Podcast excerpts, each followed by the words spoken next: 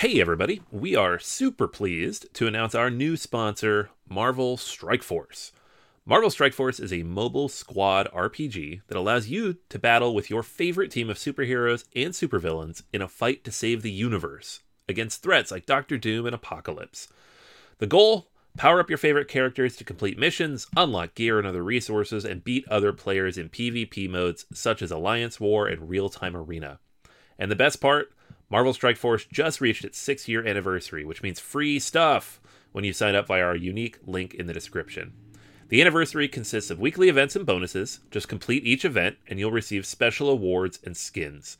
Make sure to log in each day and every week to take advantage of all the new characters that are being released specifically for this event. This will be Marvel Strike Force's most generous event to date, so don't miss out. If we have received a unique promo code for every new user, please follow our link in the description and use the promo code MAXPOOL. M A X P O O L. Again, anybody uses that code, it is unique for all new users. Check it out. Once again, thank you so much to Marvel Strike Force for sponsoring this episode.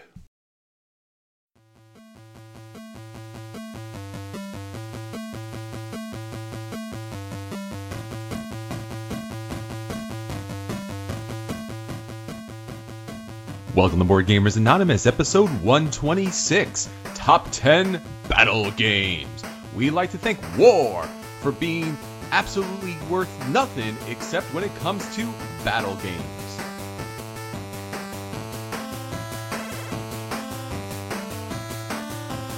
You're listening to a proud member of the Dice Tower Network, dedicated to bringing podcasters together for the greater good of gaming.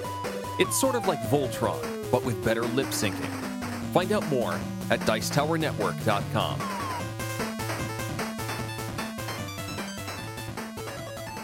Welcome to Board Gamers Anonymous, the podcast about board gamers and the insane fun we have at the table together.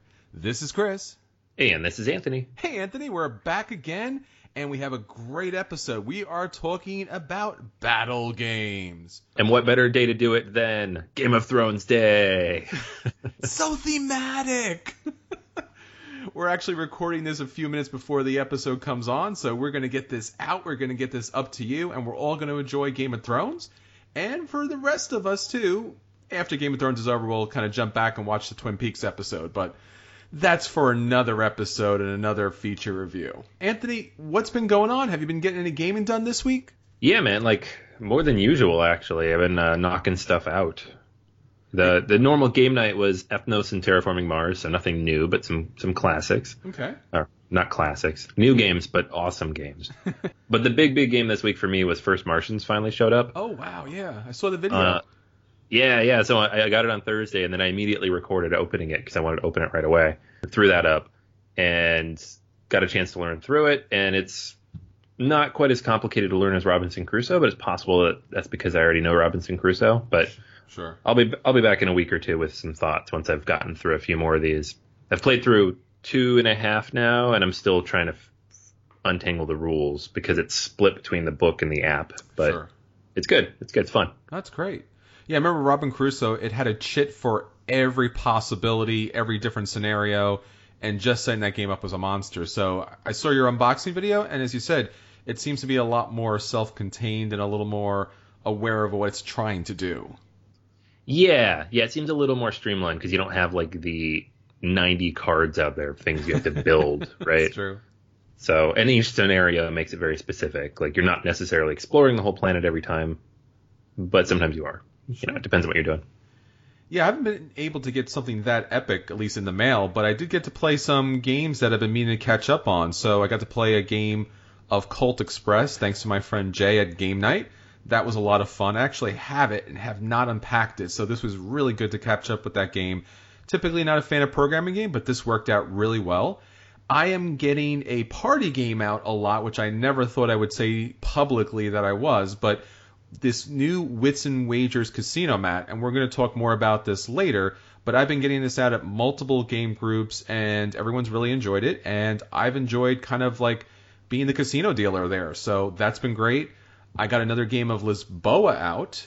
Ooh. I know. it's my my third game of Lisboa, and Everyone likes the way I'm teaching it, so I'm really proud about that because that game is a bit of a monster when it comes to trying to get everyone focused from turn one because if you're not focused early on, you're going to have problems later on. So glad to get this taught to, I guess at this point, I would say about nine more people. So nine more people on the Lisboa train. So it's always good to see that uh, people are enjoying that game. And from what I'm hearing from people who have played Lacerda games in the past, they find Lisboa to be the most streamlined of his games at this point.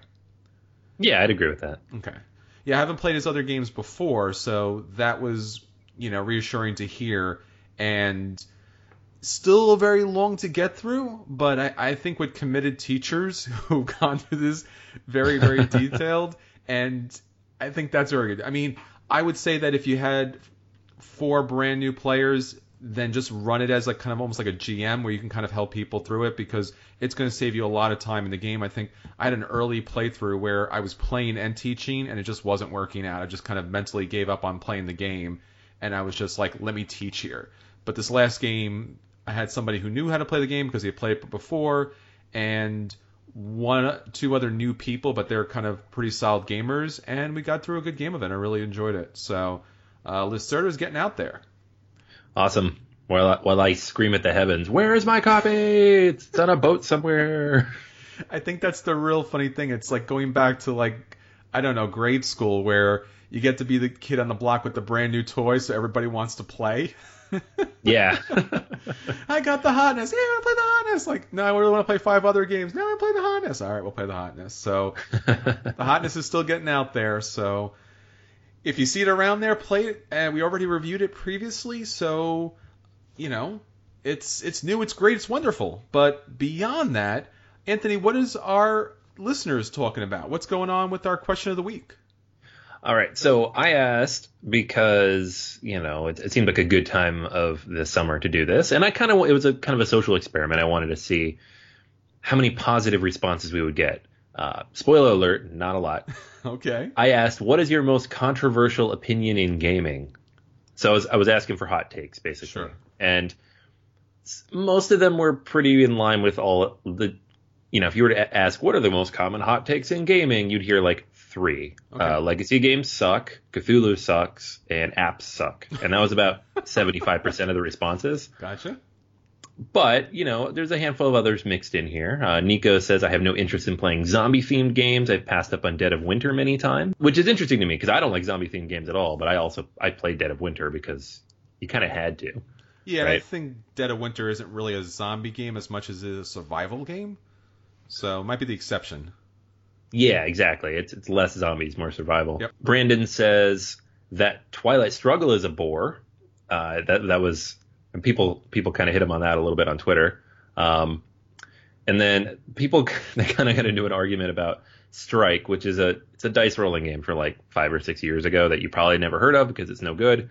But I thought it was kind of funny. People trying to be fake, uh, controversial. Okay. Carl says, and this was the only positive one kind of. He said, nothing wrong with Cool Mini or Not Kickstarter exclusive resale. If there is market demand and they wish to invest, they're taking nothing away from anyone. And I don't disagree with that. Like, nobody's forcing anybody to buy these things on eBay. So, no problem there. Okay. Um, we can all agree that maybe, well, no, we don't all agree, but might have a problem with the fact that those exclusives exist in the first place. That's a different argument. And then the one that got me and then I wanted to attack was at board offline on Twitter said Lord of the Rings LCG is an unconscionable pay to play system that shamefully forces players to buy X packs just to enjoy the base set. Wow. I disagree. yeah, so I mean, a lot of good responses. A couple people pointed out games that don't need expansions. Major Havoc says Seven Wonders is perfect in the original form, mm. which I think we've in the past would have disagreed with because we've talked about those expansions and some of them being useful. Yeah, love leaders. Yeah, yeah, I would agree with that but yeah, like a lot of good answers. And everybody out there who said Pandemic Legacy is awful or you hate apps and games, just know that we're thinking of you as well. There's just a whole bunch of you. So I'm not going to read all of them. It's true, especially when it comes to controversial themes. Definitely. I mean, what about you? Anything uh, you consider, your opinion wise, especially controversial? It's kind of hard to say if anything's controversial that I've said up to this point because after doing I don't know 126 episodes of this and another 30 episodes of Kicking the Habit and everything online, I'm not sure if there's anything new I can say that's controversial. I, I guess as a heavy gamer, it's controversial that I actually do like Munchkin and even to this point still collect it. For me, it's kind of like a throwback to being a kid and like Mad Magazine where you get to you know get all these fun these fun parodies and puns of D&D and all these different genres and it's just enjoyable to kind of go through a box, see all the cards. If you get to play a game with the family, and my family actually plays this, so I can build up a, kind of a crazy tableau. And there's literally a flavor for everything. So I guess amongst my heavy gamers, that would be tremendously controversial. But beyond that, I, I think it's I think pretty much the same stuff. You know, keeps in line. You know, we have our challenges with a lot of things gaming out there. I, I guess when it comes to gaming, I'm not bothered by people who have heavy AP. I kind of feel for them sometimes because sometimes I have heavy AP. So if someone's going to take a long time on a turn, as long as you don't mind me take my phone out, I'm fine with that, which I know is also controversial. But if you're taking 15 minutes to make a, choice, I'm going to take my phone out. Yeah. yeah, that, that's got to be part of the that's that's part of the transaction, guys. yeah, a little bit. How about you, Anthony? Anything truly controversial? Uh, no, I don't know, man. I'm I'm always that guy in the middle who gives everything a seven. I don't. I, I do hate me some trick taking games. I dislike pretty much all party games. I'm never interested in anything social deduction, like at all. I'll play it because, you know, it's the social contract of being in a gaming group, and sometimes sure. you have to play those games. But I'm not having fun. So yeah, I mean that's probably as controversial as I get. But then how often do I say that? Except right now, I don't know.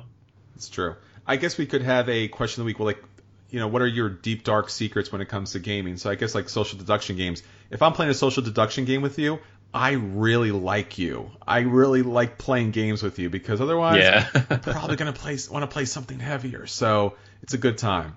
All right, yeah. so that's our question from the week. And if you like to jump in and give us your opinions on the most controversial topics out there, at least according to Board Gaming, these questions go up on Facebook, Twitter, and also you can find links and you can find more information on Board Gamers Anonymous at boardgamersanonymous.com. I know it's that's controversial. We have a guild on Board Game Geek. We would love for you to jump on there. And if you want to read any more of our controversial reviews and ratings, Anthony and I both have our profiles on Board Game Geek, so you can see of a lot of our ratings, see how we rate things, see what gets a 10 and what gets a 5, or what gets all sevens, because that's typically how Anthony rates. but all of that stuff is out there. Don't forget to rate us and review on iTunes and Stitcher. That helps us out a great deal getting the board game hobby out to everybody. And our Patreon account and our Amazon affiliate link a little bit here helps us out a lot. So with that said, Anthony, let's get on to our acquisition disorders for this week. So Anthony, what are you looking forward to playing? Okay, so I've been combing through the Gen Con list, uh, preparing for our visit. Uh, Gen Con's in just a less, well, it's about exactly a month from today, actually. Woo-hoo. So I've been building the spreadsheet of who we're going to talk to and what we're going to be looking at. And so rather than the big stuff, and there's a lot of big stuff, which we, some of which we've talked about, some of which we haven't, but you know what's coming up. I was trying to find a few smaller things from smaller publishers that'd be interesting to take a look at. And so one of those is Twilight of the Gods. This is a new game from Victory Point Games. And designer Chris Kluwe, the former punter of the Minnesota Vikings. Yes, that is correct. now, if you've if you've seen any of his tweets or anything on Twitter, you know he's a giant nerd. He's a huge World of Warcraft fan. He's into board games. He does all these things. It's just I always find it funny to say former punter for the Minnesota Vikings instead of, you know, geek aficionado because the the first one's funnier. So this is his new game about different mythologies and pantheons of gods from different civilizations. And what you're trying to do is utilize each of these different pantheons and the type of strategy that they specifically employ. And then there's a few different types here aggression, negotiation, mysticism, and sanctuary to influence the battles and how they play out. Um, it's largely a card game deck pool building, hand management, you know, very basic. It's, it doesn't seem like a particularly heavy game. It seems very much card based, but it looks interesting. It has kind of uh, that victory point feel to it, which is a little bit heavier than the average lighter midweight game, and we'll see what level of components they have because they seem to be 50-50 these days on the nicer quality versus their older in-house print quality. But yeah, this would be an interesting one. It's one I'm going to definitely track down because they have a lot of interesting games that have come out recently. A couple I've been playing that I'll be talking about in the future. Uh, and this is one of their new ones. So I'll be taking a crack at this one at Gen Con. Now, one of the games I'm looking forward to, and especially after our last episode, is a Feld game, a brand new Feld game. Now, don't worry, it's not Monopoly Gamer the Agricola Edition. It's actually Merlin. Now, this is a game that's going to come out in Essen, and there's very little, and I mean little information about this other than a couple of really high quality pictures of a prototype copy.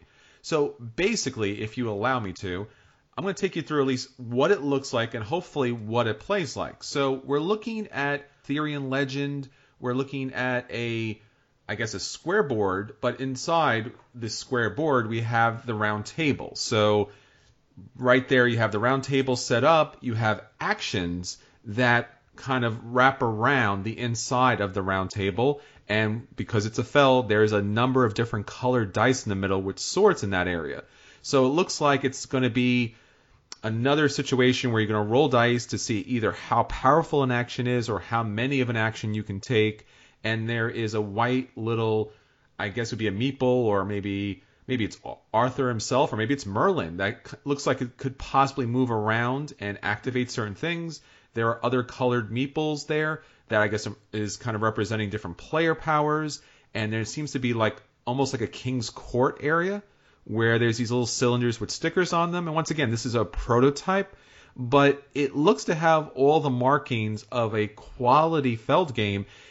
And in this case, now if the prototype can be believed and probably be better than the prototype pictures that are on Board Game Geek, it looks to be really nicely done. It looks it looks beautiful. A lot of really a lot of nice solid cubes and as I said, wood cylinders and colored dice, and the artwork looks excellent. There seems to be a player board with I'm, I'm assuming is Knights and Merlin there, and then there's a separate board on the side that looks like it's either pre-assembled or it's maybe assembled as the game goes on with different castle colors.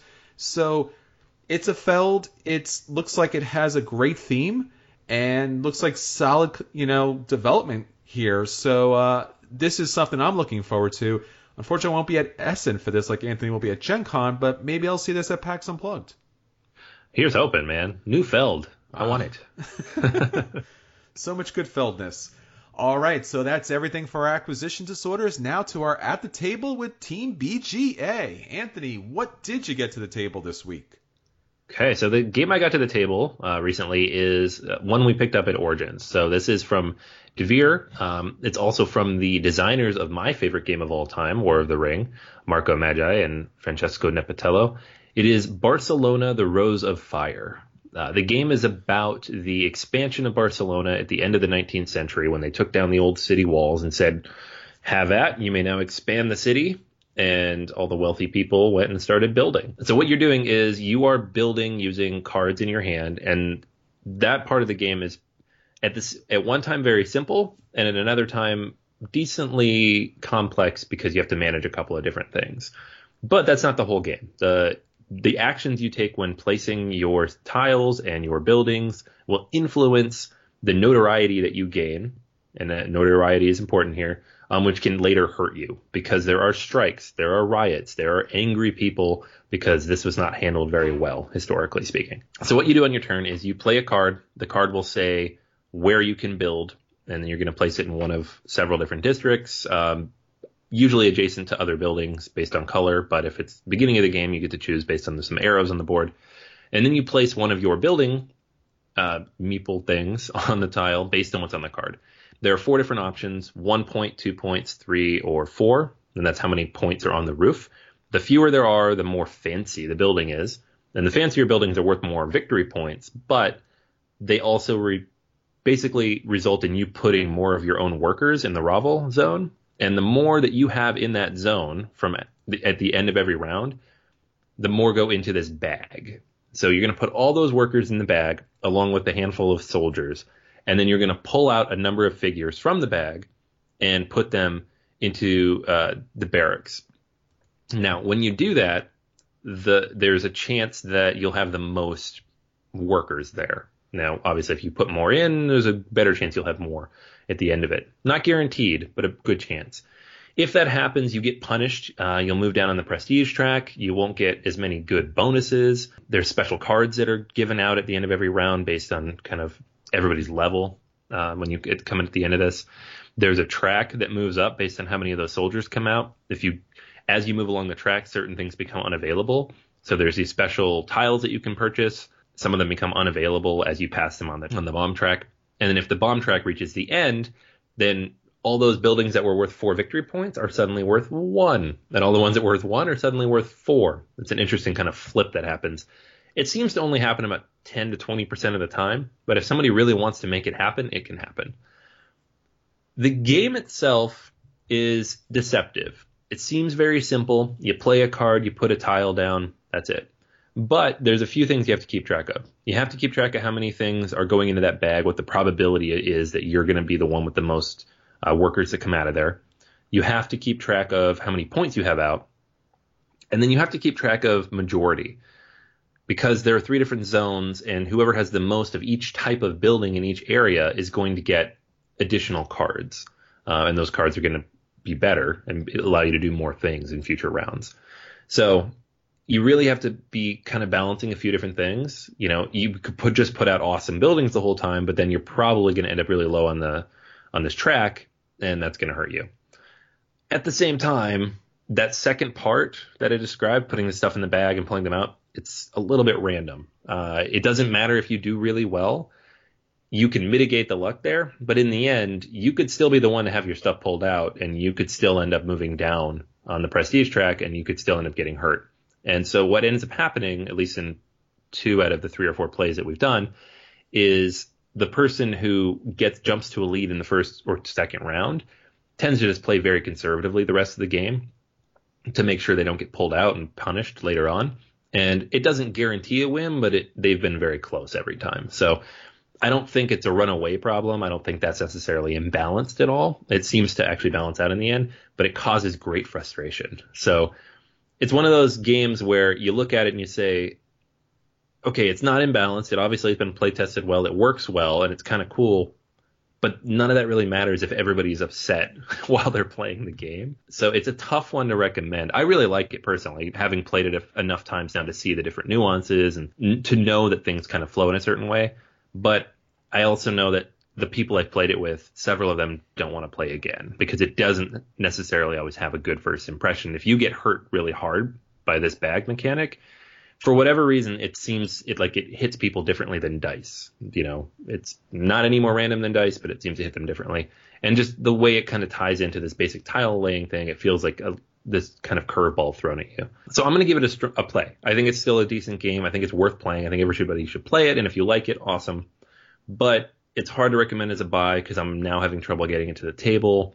Um, and some people have had, you know, a strong negative reaction to it. And I understand that because my first play was very similar. And the, there are just some wonky bits there.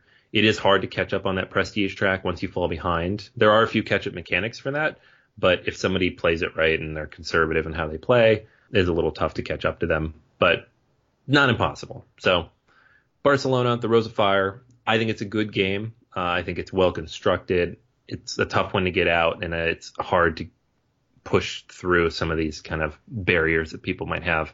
So, you know, be careful with it. Give it a play if you see it. Sit down and give it a go, a go especially if it's my copy. I'd love to play again. But yeah, I can't give it a full buy on this one. If you're going to get people to come back to the table more than once, and if the game, like for example, Agricola has this too, where if you don't do the right things early on, you're going to pay for it for the next hour and a half.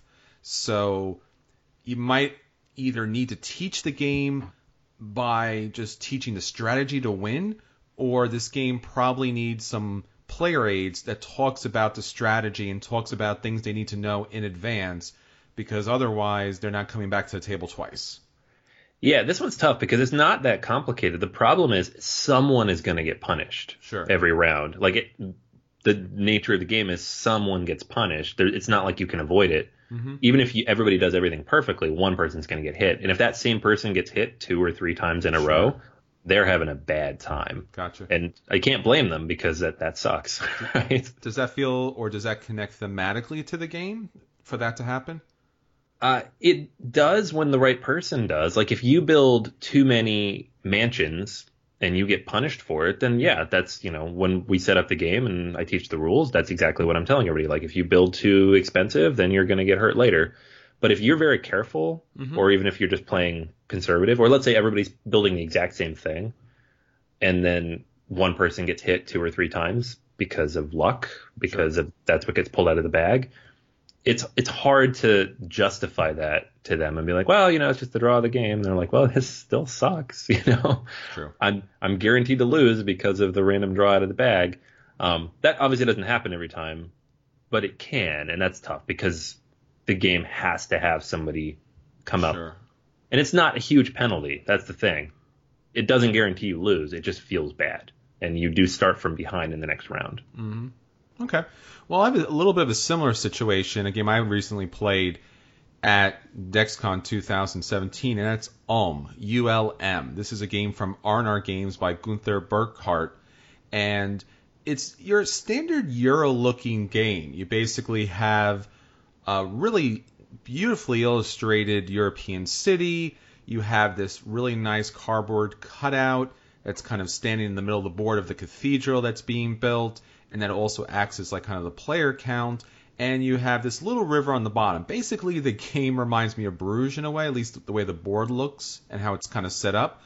But basically, what you're going to do is in this very affluent time, you are going to kind of spread your influence, raise additional funds, and utilize a really unique nine little square chits that are squeezed together in like a box and then on your turn, you are going to take from a bag another chit. And on that chit, it's going to have a certain symbol on it that's going to be an action that you can take that round. And you are going to put it on the outside of this nine square, and you are going to push one of the other tiles out to make a new configuration of nine. Now, where you pushed it allows you to activate not just the little kind of chit tile that you picked out of the bag, but the other two that are also in that same line. So, based on what's typically there on your turn and what you pick up, and then there are some kind of mitigating tiles where you can kind of go to a certain area on the bottom of the board that lets you pick your your choice, but sometimes your choice is not there. But basically, it's going to allow you to put what they call seals on the board which will kind of allow you to control an area and get victory points. And then there's money, and then there's picking up additional chits in the game, and then there's getting cards and playing cards or moving the ship down the river. And the river area is really the most important part of this game because based upon how far you move your ship on the river, it's going to determine where you can kind of control and what actions you can take on the board. Now, from the looks of this game, it looks like your standard Euro, medium weight, has all the hallmarks of it. There's a set collection aspect where you're going to pick up cards, and if you play it right there, you give up something to get victory points, or if you play it in a set, you can actually gain a lot of victory points if you are able to create the whole set. The challenge I felt with this game is it's a little deceptive on how extremely easy it is. And it's a little problematic based upon a first player situation because, as I said earlier, since you are moving down the river, the first, second, third player are going to have a lot more opportunities at those areas that are open, and they can kind of fill up those areas quite quickly. So if you're at the end, or for some reason you don't get a boat action to move your boat down, you're kind of stuck in a bad situation. And then once again, since it's a random deck of cards based upon what sets you get, you'll be able to play that. Now, the game is not difficult. The game is trying to shoot for a family weight, so it will actually help you, you know, move things along. Like you can go through the whole discard pile and pick a card out, which is crazy. And then when you actually play the cards, it gives you multiple ways to score points. It's a fun, light Euro game. They're saying it's a 2.56 on Board Game Geek. I think it's more like a 2.2, to be honest with you. But the player order is going to throw you. And since there isn't a way to kind of readjust the player order, you, you might have a bad time if you're on the, on the back end of that. I, I generally like the game. I think it's worth a play, but I can't see owning this game and I can't see returning back to the game. If you can find this on deep, deep discount, maybe it's worth picking up and you can play with family, kind of enjoy the the mechanics as, as almost like a really thin gateway game. But beyond that, Ulm is something that's really interesting to look at, and I really hope it was a little bit heavier. And maybe who knows, maybe they'll add an expansion or something more to the game. Ah, it's a shame. Yeah, it, it seemed like it would be a little bit heavier. It's just those games that fall in that weird in between space. I don't I don't know where they fit. Yeah, I don't know what they were trying to do here because just the looks alone of the game and that little kind of challenging square with the nine little cardboard chits, I don't know if a family's going to sit down and, and be interested in kind of playing with that mechanic because while it's not complex, looking at it, it's a little troubling, and I don't see anyone being really interested in that. But it is what it is, and that's Ulm. So let's get on to our feature review talking about some of the best, and in this case, the top 10 battle games.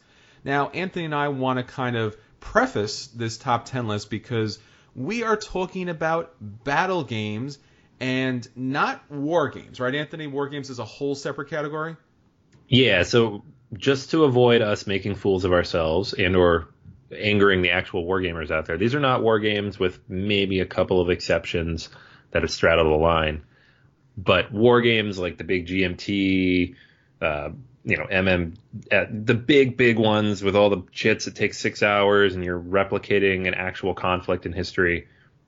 Not what we're going for here. These are board games that primarily focus on battle and combat and that are driven by that those fights.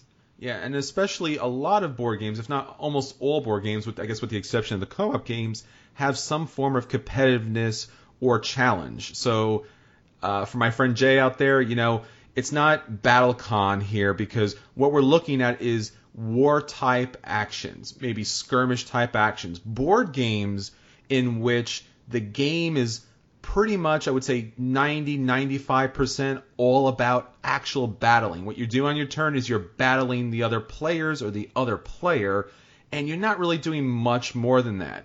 And if you are doing something much more, maybe 5 or 10% more, it's just to build up your army just a little bit more to do more battling. So this is not kind of like your epic kind of 12 hour game. This is something that you're going to battle. You're going to use war type mechanics. These are two armies or multiple armies or fantasy armies or science fiction armies. And the games are all about battling. So, with that said, Anthony, let's get on to our top 10 here. Why don't you start us off? All right. So this is one of the ones that makes me sad because it's almost certainly dead, but it's one of the best I think from the last few years, and that's Battlelore Second Edition.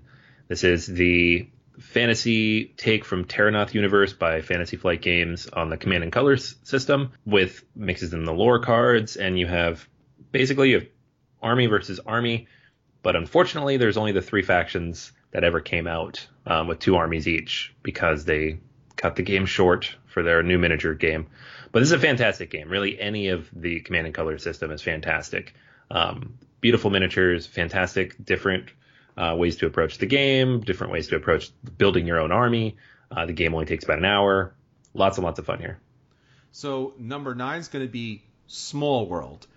Amazing amount of replayability, really fun, beautiful artwork in this Days of Wonder release. The races and the special powers mix and match, so you get multiple combinations even throughout the game. You play your race until your race gets exhausted, and then you pick out a new race to do more battling with. That's amazing. There's no other game really like that. Not to mention the fact that the game scales so well because it has multiple boards. So if you're playing a two player game, you're great. If you're playing a five player game, you're still great. You don't see that in a lot of games. Typically, when it's a war or a battle game, depending on the number of players, it's really going to throw it up. You don't have to worry about small world. It's basically attack. It's about bringing a new race out, and you keep attacking, and you're scoring points, and that's small world, and it's amazing. All right, Anthony, what's our number eight? Okay, we're gonna go super small here. So this is the probably the smallest um, scale of any of these games, and that's the Doom Imperial Assault Descent system from FFG. Um, now this is these are dungeon crawls. They're not necessarily battle or war related, but in these games, 75 80% of what you're doing is combat. You're moving, you're fighting things, they're coming at you, and especially in Imperial Assault where they've added the um, two-player skirmish mode, where it is just combat, where you're trying to defeat the enemy. It's you know kind of that in-between level between a board game and a war game. I think you have a fantastic system that here that really works well to just it makes combat fun, and that's that's kind of what we're looking for. All right. Well, our number seven pick is Neuroshima Hex. Now, Neuroshima Hex is amazing not just for the board game, but also the quick, fast playing app. Basically, you can be one on one or you can have multiple players in a very small kind of arena battlefield. And your race is going to have unique warriors that are going to do different things, and your faction itself is going to come with a unique power. You're going to protect your base while you try to take out their base. It's quick, it's fast, it's simple, it has so many different expansions to it. It's just a lot of fun and a quick time to play. That's Neuroshima Hex, our number seven. Anthony, what about our number six? Okay, this is the big, epic Terrinoth game from Fantasy Flight. There's a theme here for mine, and that's Rune Wars. And this is not the new miniatures game. This is the original board game from uh, I think 2011, 2012. Epic game takes you know five, six, seven hours, and you are one of these four races racing out, fighting the others to claim these runes on the board.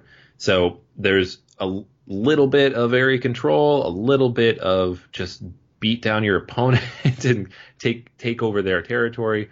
There are a few other elements in here. It has this weird hero mechanic um, that happens in between the rounds that everybody finds a little odd.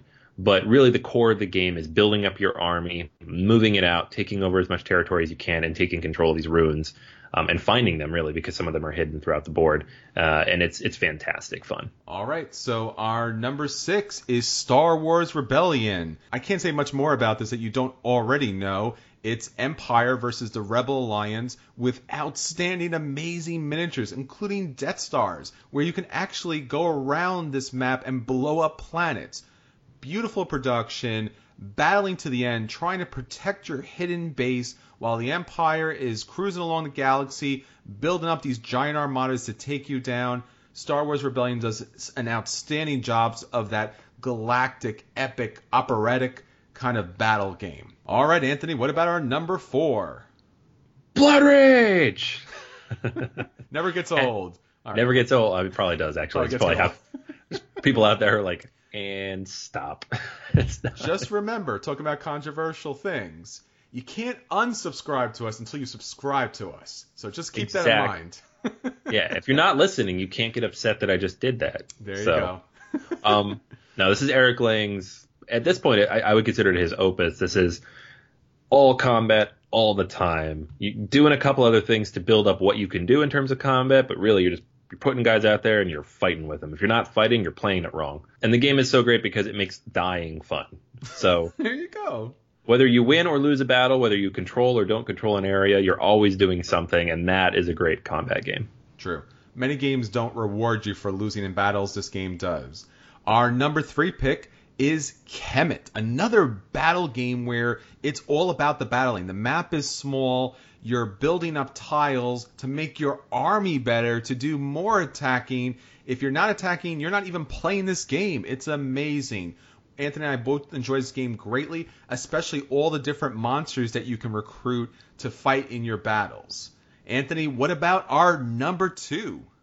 Number two is a game I just recently got a chance to play, and this one is on probably on the other side of that line towards war game. I'm not going to say it's not a war game because especially because if I don't say this, other people are going to email me and say that's a war game. And you said there were no war games. um, but I, I would argue that this is kind of it manages to stay in between. It's not as complicated as a lot of other war games. I've played enough of them to be able to delineate here. I think this is a, a war game for board gamers who want to play war games. And it's Conflict of Heroes. Um, specifically, first module is the one that's, that I've played, Awakening the Bear. Um, you are playing in these skirmishes, these firefights and they're they're set up within the book and they tell you you know where you're going to be and who comes in when. There's only a handful of rounds five or six rounds. Some of these are only 30 45 minutes long. They go upwards of a couple hours but none of them are like the epic scale you know eight hour games that you're used to thinking of with war games. They're accessible they're quick there's a lot of content in the box and there's a lot of different boxes to be able to expand the system and play more of it if you enjoy it it's really really quite enjoyable i didn't think i would like it as much as i do just because I'm not a war gamer, but it really manages to to scratch that itch and feel more like a puzzle, but not a non-thematic puzzle. It's very much about that combat, and it does it really well. And our number one battle game is Memoir 44. Now, we've talked about some amazing battle games, but the one that typically stands out for board gamers is Memoir 44 by Days of Wonder and the incredible designer Richard Borg. He's using his classic command and colors system here. So what you're looking at here is a two-player game, Allies versus Axis. You're looking at the European theater. This is part of the D-Day invasion here.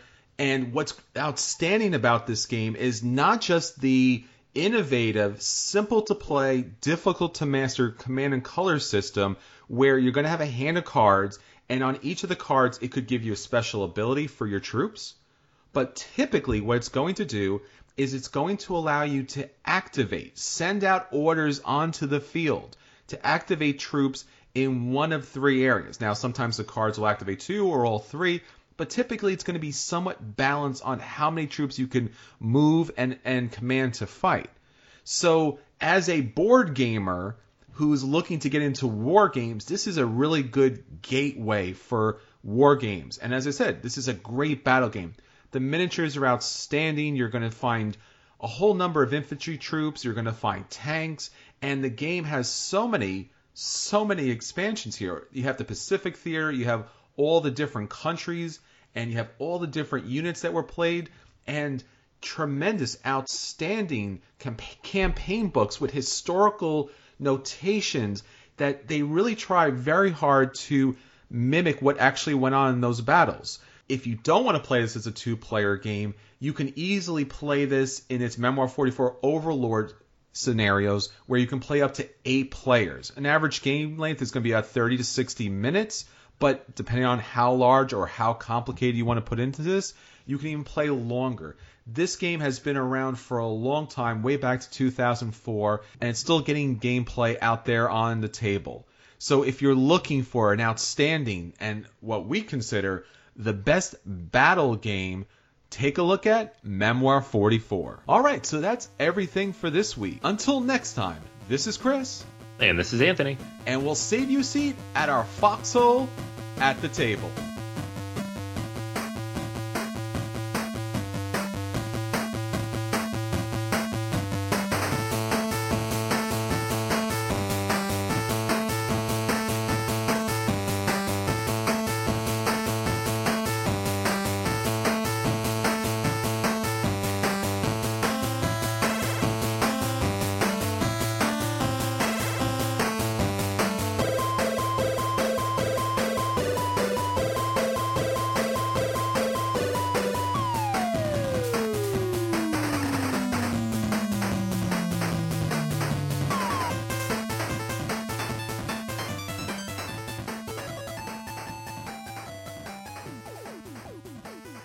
Confidence starts with loving who you are. And when your skin feels nourished and glows on the outside, you naturally radiate confidence from the inside. Give your skin a glow up with Osea's clinically proven Mega Moisture Duo. This ultra hydrating body care features two of Osea's best sellers Undaria Algae Body Oil and Undaria Collagen Body Lotion. These seaweed powered heroes use skincare level ingredients normally reserved for your face for results you can see and confidence you can feel. Osea has been making clean, clinically proven seaweed infused face and body care products for over 28 years. This luxurious skincare is vegan, cruelty free, and climate neutral certified, so you never have to choose between your values and your best skin. Glow from the inside out. Get 10% off your first order with code GLOW at OseaMalibu.com. That's O S E A Malibu.com code GLOW.